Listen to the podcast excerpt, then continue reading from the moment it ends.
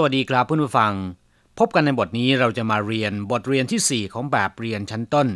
บทที่สี่เป็นคำสนทนาเกี่ยวกับการไปรับเพื่อนที่สถานีรถไฟนะครับ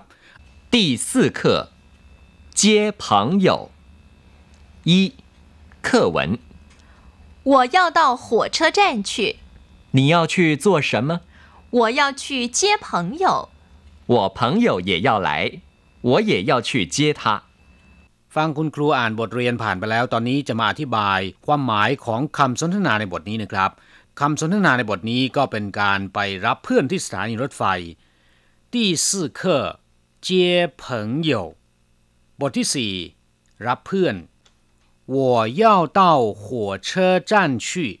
แปลว่าฉันจะไปสถานีรถไฟหรือผมจะไปสถานีรถไฟก็ได้คำว่าวัวในภาษาจีนนะครับเป็นสรรพนามที่ใช้แทนตัวผู้พูดนะครับซึ่งก็ไม่มีการแบ่งเพศเหมือนอย่างในภาษาไทยไม่ว่าจะเป็นเพศหญิงหรือเพศชายก็ใช้คำว่าวัวได้ทั้งนั้นนะครับเพราะฉะนั้นคำว่าวัวก็แปลได้ทั้งผมแล้วก็ฉัน要到火车站去จะไปสถานีรถไฟ火车站ก็คือสถานีรถไฟถ้าจะไปสนามบินก็ควรจะเปลี่ยนเป็น我要到机场去ผมจะไปสนามบินจี้ฉ่างก็คือท่าอากาศยานหรือสนามบินนะครับ你要去做什么คุณจะไปทำอะไร做什么แปลว่าทำอะไรบางครั้งเราเจอเพื่อนหรือว่าผู้คนกำลังทำอะไรอยู่เราไม่ทราบนะครับแล้วก็อยากจะรู้ควรจะถามว่า做什么ทำอะไรทำอะไรกัน我要去接朋友ผมจะไปรับเพื่อนฉันจะไปรับเพื่อนเจียเผิงเหย่ก็คือรับเพื่อนนะครับคำว่าเจียแปลว่ารับแต่ถ้าหากว่าจะไปส่งเพื่อนนะครับก็ควรจะพูดว่าส่งเผิงเหย่คำว่าส่งก็แปลว่าส่งเผิงเหย่ก็คือเพื่อน我朋友也要来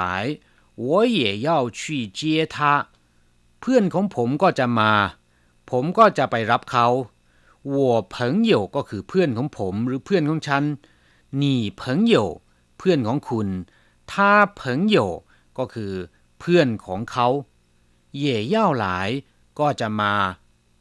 วัวเหย่เย่าผมก็จะชี่เจียทาไปรับเขาวัวเผิงเหย่เหย่เย่าหลาย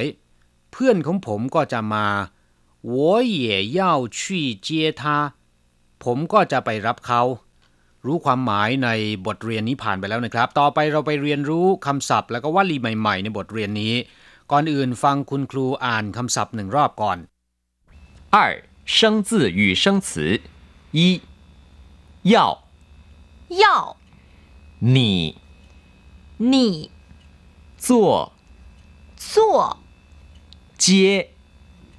接送送走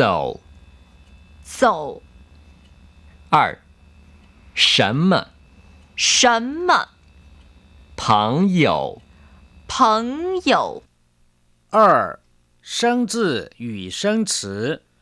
สองคำศัพท์และวลีใหม่ๆย่อคำนี้แปลได้หลายอย่างนะครับอย่างเช่นว่าแปลว่าจะเอาต้องการแล้วแต่ว่าถูกวางอยู่ในประโยคไหนอย่างเช่นว่า我要去上班ผมจะไปเข้างานในที่นี้ก็จะแปลว่าจะ你要什么คุณจะเอาอะไรหรือคุณต้องการอะไร我要吃饭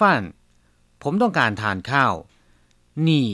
เป็นคำที่ใช้เรียกบุคคลที่เรากำลังพูดกำลังคุยด้วยซึ่งก็คือคุณนั่นเองส่วนคำที่ใช้เรียกตัวเราเองนะครับก็คือวัวส่วนบุคคลที่สามที่เราเอ่ยถึงก็คือทาคำว่าหนี่นะครับใช้แทนบุคคลที่เรากำลังพูดด้วยมีวิธีใช้คล้ายๆกับในภาษาไทยคือจะใช้ตามเพศตามวัยของคู่สนทนานะครับอย่างเช่นว่าถ้าเป็นเพื่อนทั่วๆไปหรือผู้ที่อาวุโสน้อยกว่าเราเนี่ยก็จะใช้คำว่าหนี่แต่ถ้าหากว่าเป็นผู้มีอาวุโสหรือผู้ที่เราต้องการให้เกียรติเขาก็ต้องเปลี่ยนใช้คำว่าหนินซึ่งเหมือนกับคำว่าท่านในภาษาไทยส่วนที่บอกว่าคล้ายๆกับในภาษาไทยที่มีการแบ่งเพศนะครับถ้าคู่สนทนาเป็นเพศหญิงก็จะออกเสียงเป็นหนี่เช่นเดียวกันแต่ว่าวิธีเขียนเป็นอักษรคนละตัวนะครับจั่วแปลว่าทำ อย่างเช่นว่าจั่ว什么ทำอะไรจั่วกงแปลว่าทำงานจั่วฟ่านแปลว่าทำอาหารหรือว่าทำครัวเจียแปลว่ารับแปลว่าต่อเนื่องเจียเผิงเหย่แปลว่ารับเพื่อนเจียจีไปรับคนที่สนามบินเจียเคอเหรินรับแขกเจียใต้บริการดูแลเจียช่าหลายต่อไปหรือว่าอันดับต่อไปส่งแปลว่าส่งนะครับตรงข้ามกับคำว่าเจียที่แปลว่ารับส่งเผิงเหย่ส่งเพื่อนส่งฟ่านส่งข้าวส่งเปี้ยนตังส่งเข้ากล่องส่งขั่วส่งของส่งควาแปลว่าส่งมอบดอกไม้เจ้าแปลว่าไปหรือว่าเดินเช่นเวลาที่เราจะไปที่ไหนชวนเพื่อนให้ออกเดินทางไปเถิดเราก็มักจะพูดว่าเจ้ามีความหมายว่าไปเถิดหรือตรงกับในภาษาอังกฤษว่า let's go เจ้าลู่เดินทางโดยเท้าเจ้าเจ้าแปลว่าเดินเล่นอย่างเช่นว่า我到公园走走ผมไปเดินเล่นที่สวนสาธารณะ一起走แปลว่าไปพร้อมๆกัน什么อะไรเช่นว่า做什么ทำอะไร吃什么ทานอะไร叫什么ตะโกนเรียกหรือว่าร้องอะไร什么事เรื่องอะไร什么东西ของอะไรหรืออะไรกัน什么理由เหตุผลอะไรเพิงเหย่แปลว่าเพื่อนนะครับวัวเพิงเหย่ก็คือเพื่อนผมเพื่อนฉันถ้าเพิงเหย่ก็คือเพื่อนเขาเพื่อนของเขาคำว่าเพื่อนในภาษาจีนก็เหมือนกับในภาษาไทยนะครับคือไม่มีการแบ่งเพศใช้ได้ทั้งเพศชายและก็เพศหญิงแต่ในกรณีที่ต้องการแยกว่าเพื่อนผู้ชายหรือเพื่อนผู้หญิงนะครับก็ใช้วิธีเติมที่หน้าคำอย่างเช่นว่าหนานเพิงเหย่เพื่อนผู้ชายซึ่งชาวจีนในไต้หวันก็หมายถึงแฟนผู้ชายนะครับหนุ่ยเพิงเหย่เพื่อนผู้หญิงหมายถึงแฟนเพศหญิงที่มีความสัมพันธ์ใกล้ชิดหรือแฟนสาวนั่นเองสำหรับคำตรงกันข้ามกับคำว่าเพื่อนหรือเพิงเหย่นะครับก็คือตีเหรินแปลว่าศัตรูนะครับกล่าวผู้ฟังหลังจากที่เรียนรู้คำศัพท์ใหม่ๆในบทเรียนนี้ผ่านไปแล้วต่อไปเราจะไปทำแบบฝึกหัดกันนะครับขอให้พลิกไปที่หน้ายี่สิบเอ็ดแล้วฟังคุณครูอ่านแบบฝึกหัดหนึ่งรอบสาม代换练习我要去送朋友你要到哪儿去送朋友我要到火车站去送朋友我朋友也要走我也要去送他我要去送朋友ผมจะไปส่งเพื่อน你要到哪儿去送朋友คุณจะไปส่งเพื่อนที่ไหน